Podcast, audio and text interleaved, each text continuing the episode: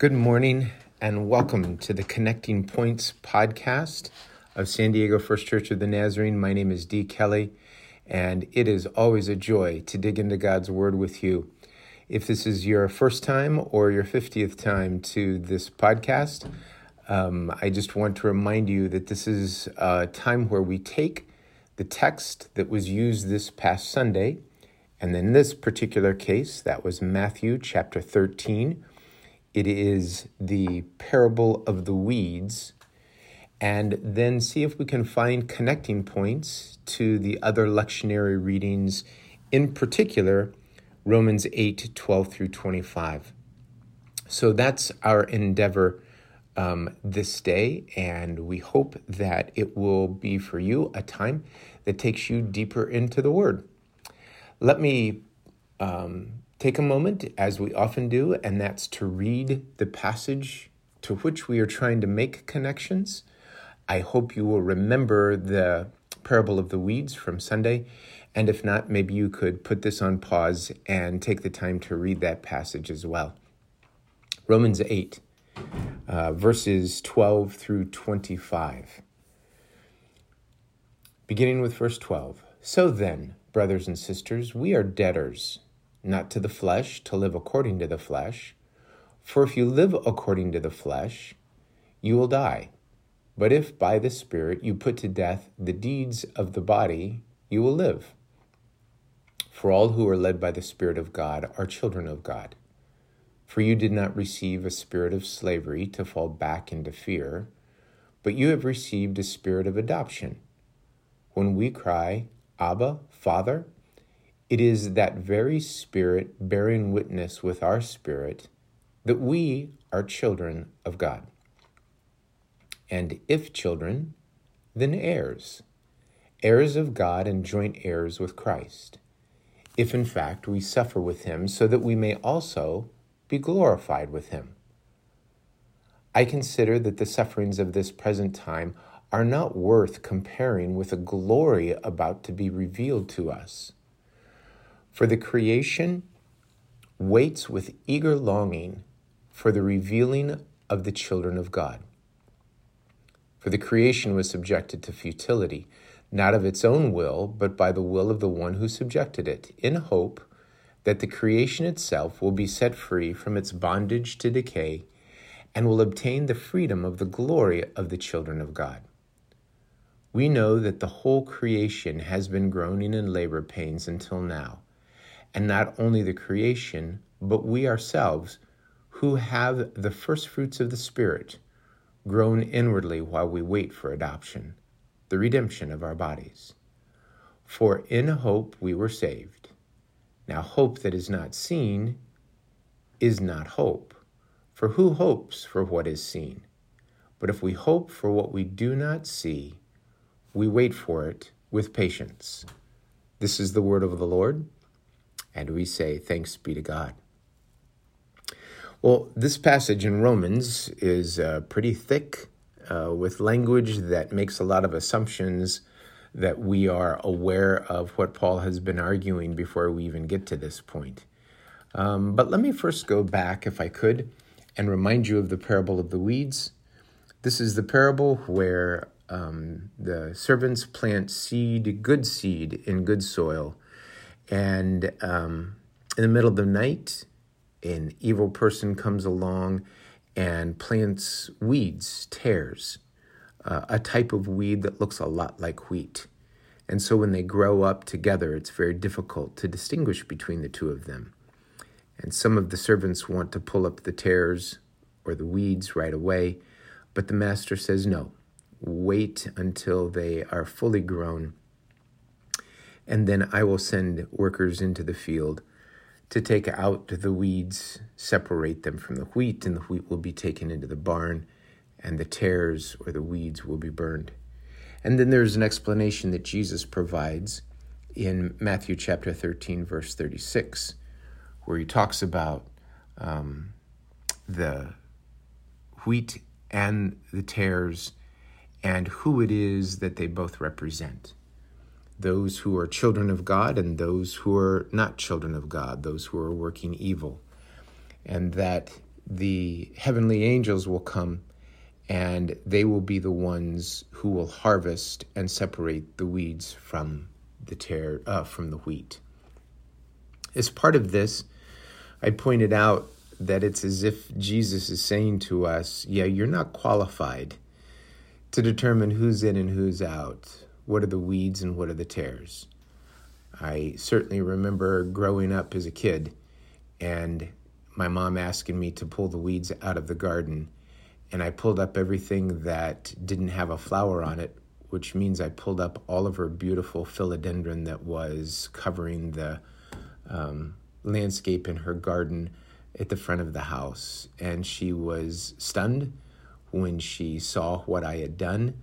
And I just didn't know. I couldn't tell wheat from tares. And so this makes perfect sense to me that Jesus is saying, You're actually not qualified to determine what's good and what's not good. Um, the heavenly beings are going to be the ones that take care of that. You do your job. Your job is to be faithful, to love God, to love others, to be purveyors of the good news. Let me take care of those judgment pieces, the Lord says. It also is a reminder to me that uh, this message of the story of Matthew is that we all have been tares at some point in our journey. And there may even be the weeds that are in our own life now, even though we've professed our faith in God. Either way, Jesus is saying in this parable, Oh, the work's not done yet. All of you have been tares. Wait, take time. I, I love the psalm that is so beautiful associated with these readings, and I do love the connecting points. Psalm 139 O Lord, you've searched me and you know me. And then the incredibly powerful 13th verse For you created my inmost being, you knit me together in my mother's womb. God knows us. God knows how to reach us.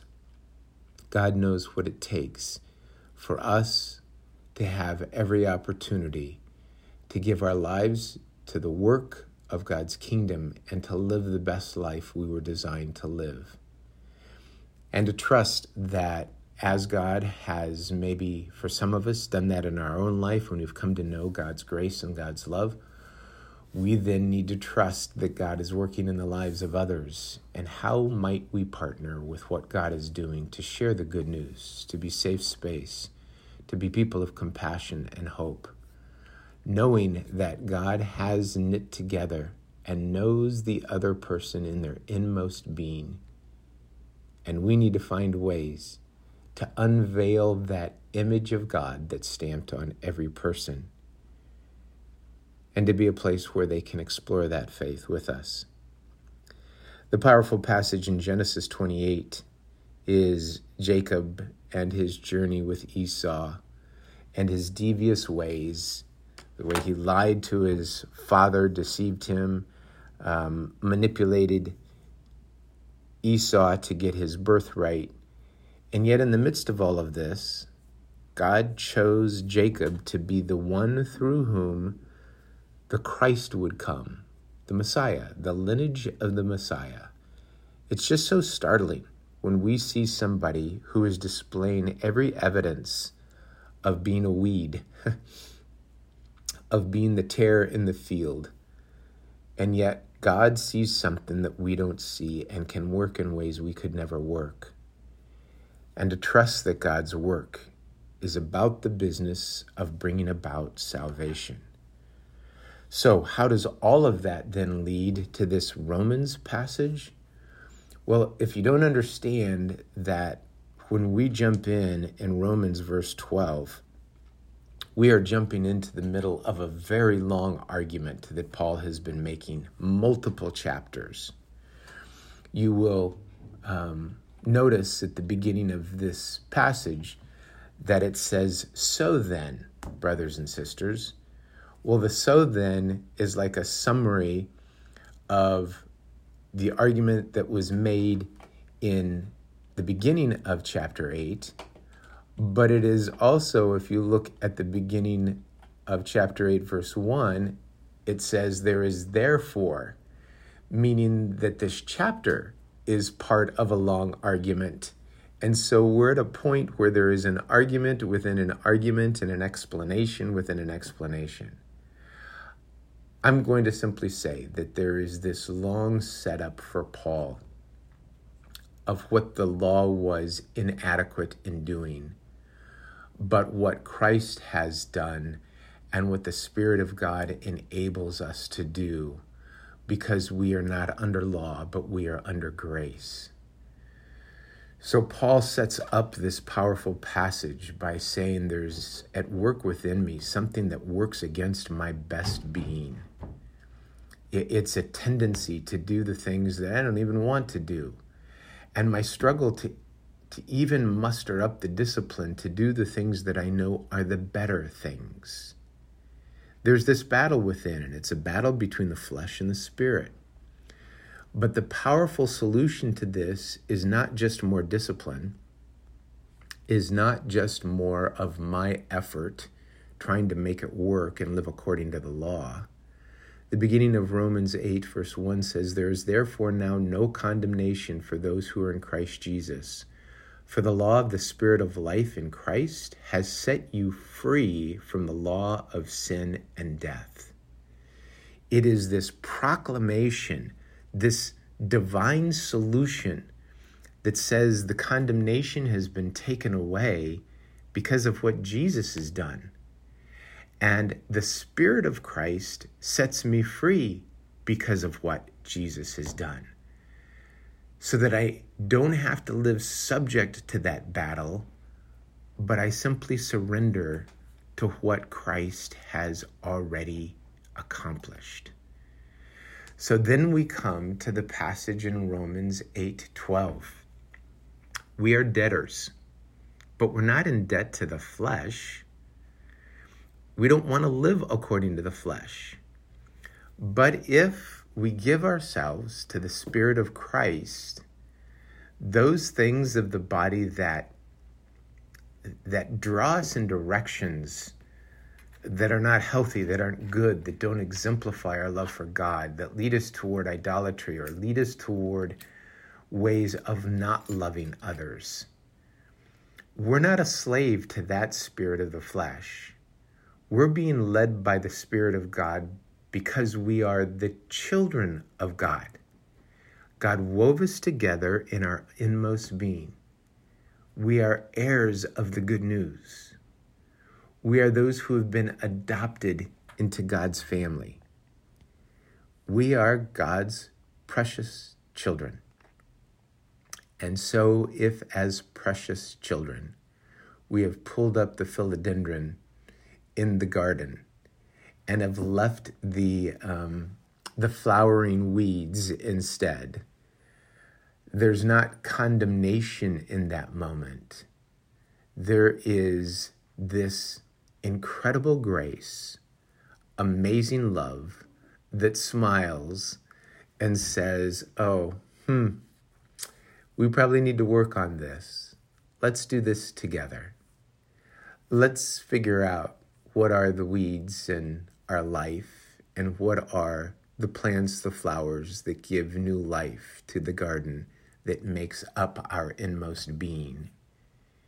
And so, together, God's Spirit with our spirit begins to identify for us the places in our life where weeds need to be pulled.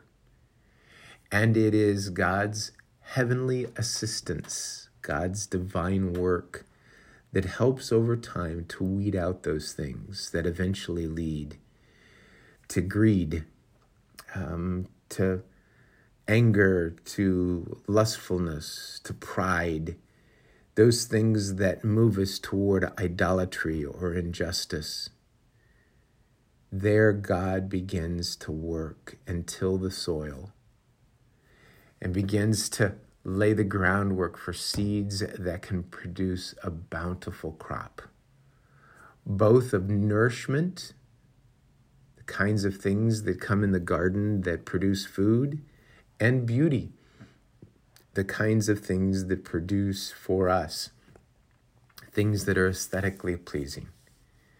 And so, this passage of Romans is, in so many ways, such a beautiful continuation of Jesus' teachings in Matthew that we might recognize we are heirs, joint heirs with Christ. We are the children of God. And though creation has been hindered by some of the things and choices that we've made, that there is decay that seems to uh, work against us, we have this freedom to live in the midst of this and to join in with the whole creation that is celebrating God's goodness, God's grace, and God's love.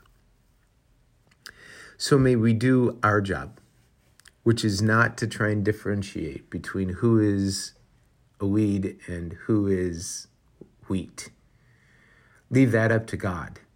In our, but in our own life, to allow God's Spirit to work in such a way that the wheat in our life gets nourished and grows, and the weeds or tares in our life are surrendered to God as God begins to weed them out in God's own particular way and God's timing to enable us to flourish, to enable us to love, to enable us to be purveyors of the kingdom of heaven, to enable us to reflect God's goodness and grace through our life so that others might experience the good news as well.